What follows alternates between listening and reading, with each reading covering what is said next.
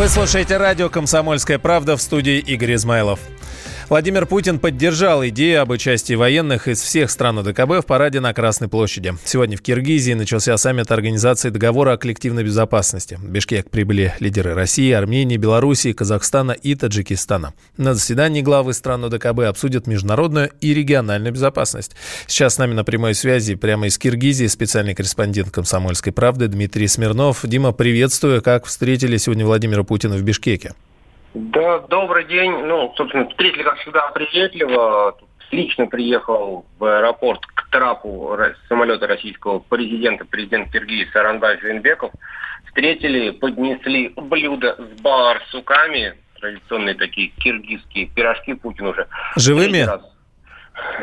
Да, почти. А там две буквы О, Борсуки они пишутся. Вот. А, Путин уже третий раз в этом году приезжает в Киргизию, поэтому ему все это, в общем, знакомо хорошо. Он и Барсуки попробовал, и с Жейнбековым поговорил. Ну, а через несколько часов уже приехал как раз в резиденцию Алла-Арча, где начался э, саммит, он сейчас все продолжает, сейчас идет встреча в расширенном формате. Баурсуки, они же баурсаки, э, смотрят, подсказывают нам интернет, изделия из теста во фритюре. Всем попробовать дали или только Владимиру Путину? Ну, в утра самолет только Путину, а так, конечно, тут угощают. Ну, я не знаю, мне не очень нравится, может, дело привычки. Не очень, но тем не менее. А программа э, саммита, вот кроме обозначенной, и как долго все продлится, куда потом? Нет, нет, это, конечно, тут такое немногодневное мероприятие. Тут надо сказать, что на вопрос, кстати, куда потом, э, есть ответ. Потом в Россию. Тут саммит, он и проходит, программа саммита, часть его, по крайней мере, она э, посвящена тому, что председательство в ОДКБ переходит к России в следующем году. И, как предполагалось, Владимир Путин должен был обозначить эти перспективы и направления, которыми Россия будет заниматься в рамках организации. Ну, э, пока вот в той части, которую видели журналисты в открытой трансляции выступления президента России за него несколько минут, и он сказал, что мы вас и проинформируем, обо всем ражем, но вот сейчас, может быть, по окончании какие-то последуют подробности. Дима, а вот еще по поводу парада на Красной площади. Э, Владимир Путин идею поддержал, а э, есть уже информация, приедут э, вот действительно он, военные всех стран? Он даже не просто ее поддержал, он ее, что называется, подал. Ну, угу. тут из двух частей этой идеи. Во-первых, он многократно, и само собой разумеется, приглашал лидеров ОДКБ да, да. в разных форматах на празднование 75-летия Победы, и как бы никто не отказывался, естественно, все говорят, что приедем обязательно, даже Александр Лукашенко, который обычно празднует День Победы в Минске, а, говорил, что а, на как раз большие юбилейные даты он в Москве. Хотя сейчас в этот раз я ничего подобного пока не слышал. А вторая часть этого, вот этой идеи самой, про которую Путин сегодня сказал, он сказал, что благодарим вас за поддержку идеи, чтобы военные контингенты всех стран-членов ОДКБ приняли участие в параде на Красной площади в День Победы. То есть вот э, те страны, которые входят в организацию договора коллективной безопасности, их э, военная часть, там, контингент, да, пройдет по Красной площади 9 мая. Пройдет, прибудут. Спасибо. С нами на связи был специальный корреспондент «Комсомольской правды» Дмитрий Смирнов прямо из Киргизии. Ну а сейчас в Киев там пообещали не перекрывать газовый вентиль. Звучит хорошо, но есть подробности. Украина не намерена делать это, даже если с Россией не удастся подписать новые контракты о транзите газа, заявил в интервью немецкой волне исполнительный директор «Нафтогаза» Юрий Витренко. Но, тем не менее, он говорит, что вентиль, э, наверное, перекроет «Газпром». А кроме этого указывает на традиционный заход Киева о том, что если газ будет идти без документального оформления, то Киев не станет э, прекращать поток газа и не начнет начнет потреблять его, но будет хранить как газ, цитата, неопределенного собственника. Ведущий эксперт Фонда национальной энергетической безопасности и финансового университета при правительстве России Станислав э, Митрохович полагает, что вариант поставки газа без контракта тоже может осуществиться после того, как Зеленский позвонил Владимиру Путину, появилась, конечно, больше вероятности, что газовый контракт новый может быть заключен. Несмотря на наличие технических сложностей и необходимости дождаться сертификации нового оператора газотранспортной системы Украины в Европейском энергетическом сообществе, тем не менее, при наличии согласия президента все это можно обойти. У нас есть опыт поставок газа в Армению через Грузию в январе-феврале 2019 года без контракта. Потом стороны постфактум договорились. Так что теоретически такой шанс есть и сейчас. Но вместе с тем, если контракта не будет, если перебудет жесткая линия со стороны Украины, попытка не уступать России ни в чем, то тогда действительно есть вероятность прекращения транзита.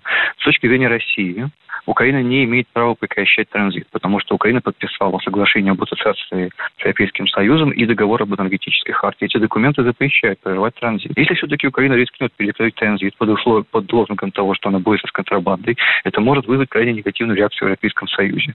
Европейский Союз может дать зеленый свет на открытие газопровода ОПАЛ и на достройку обходных газопроводных мощностей. Но если «Газпром» обратится к Европейскому Союзу с жалобой, Европейский Союз отреагирует недостаточно жестко, а Украина при этом продолжит российский газ отбирать, ну, по сути, воровать, то в таком случае, да, «Газпром» будет вынужден прикрыть вентили. Ну, тему газа обсуждают и на украинском ТВ. Так, журналист Юрий Молчанов и бывший вице-премьер Украины Павел Розенко поскандалили в эфире украинского телеканала News One. Эксперты не сошлись во мнениях относительно закупок газа из России. Молчанов выступает за возобновление прямых поставок голубого топлива, поскольку сейчас Украина получает его же, но через Европу. А Розенко считает, что дешевле газ от этого не станет, а значит, возвращаться к старой схеме никакого смысла нет.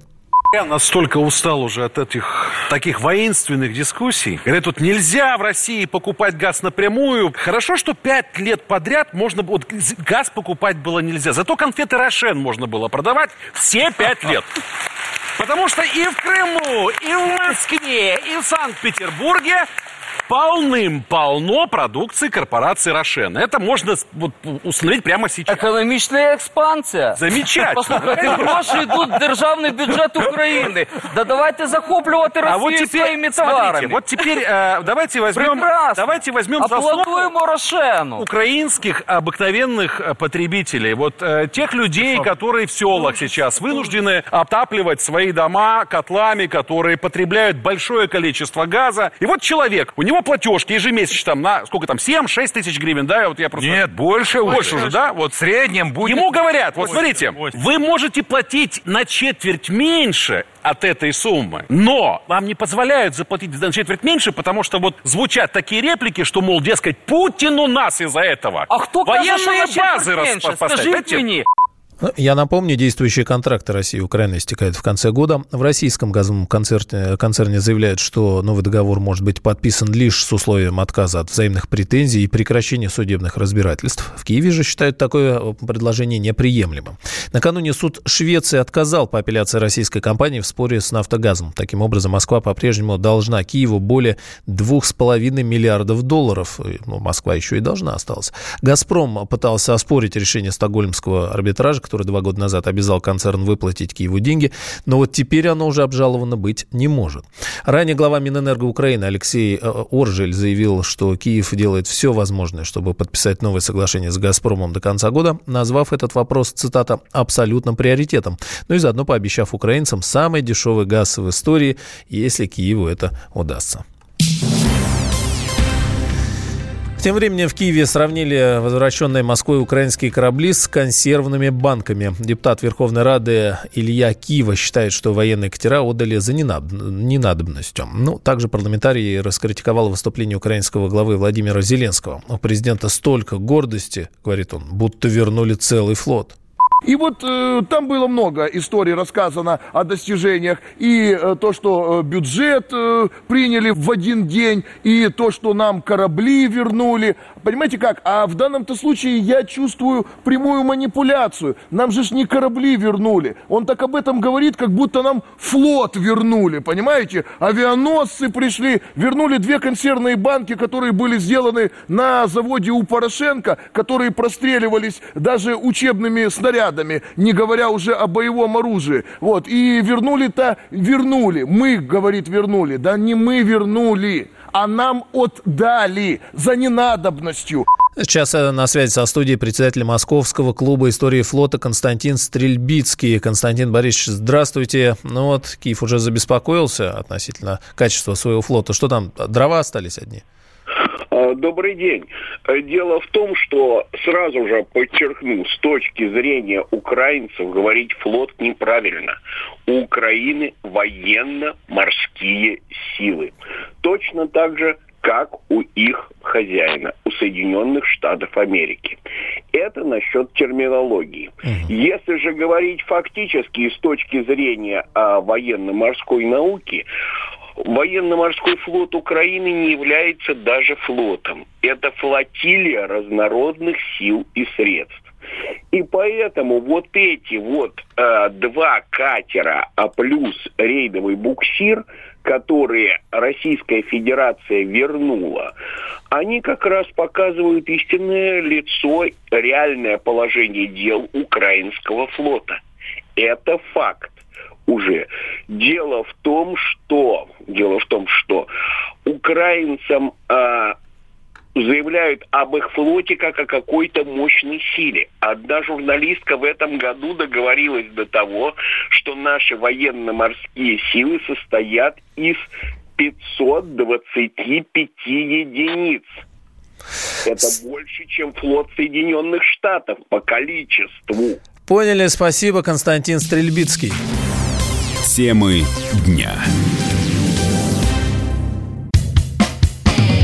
Всем привет, я Максим Коряка. Радио «Комсомольская правда» проводит всероссийский конкурс предпринимателей «Свое дело». Все началось с моей программы, где я рассказываю о том, как создать и сделать прибыльным свой бизнес. Постепенно радиопередача выросла в масштабный проект для уверенных и амбициозных людей. Расскажи о себе на сайте своедело.кп.ру, стань участником конкурса и получи возможность выиграть главный приз – рекламную кампанию на 1 миллион рублей – Твой бизнес, твой успех, твоя премия, свое дело.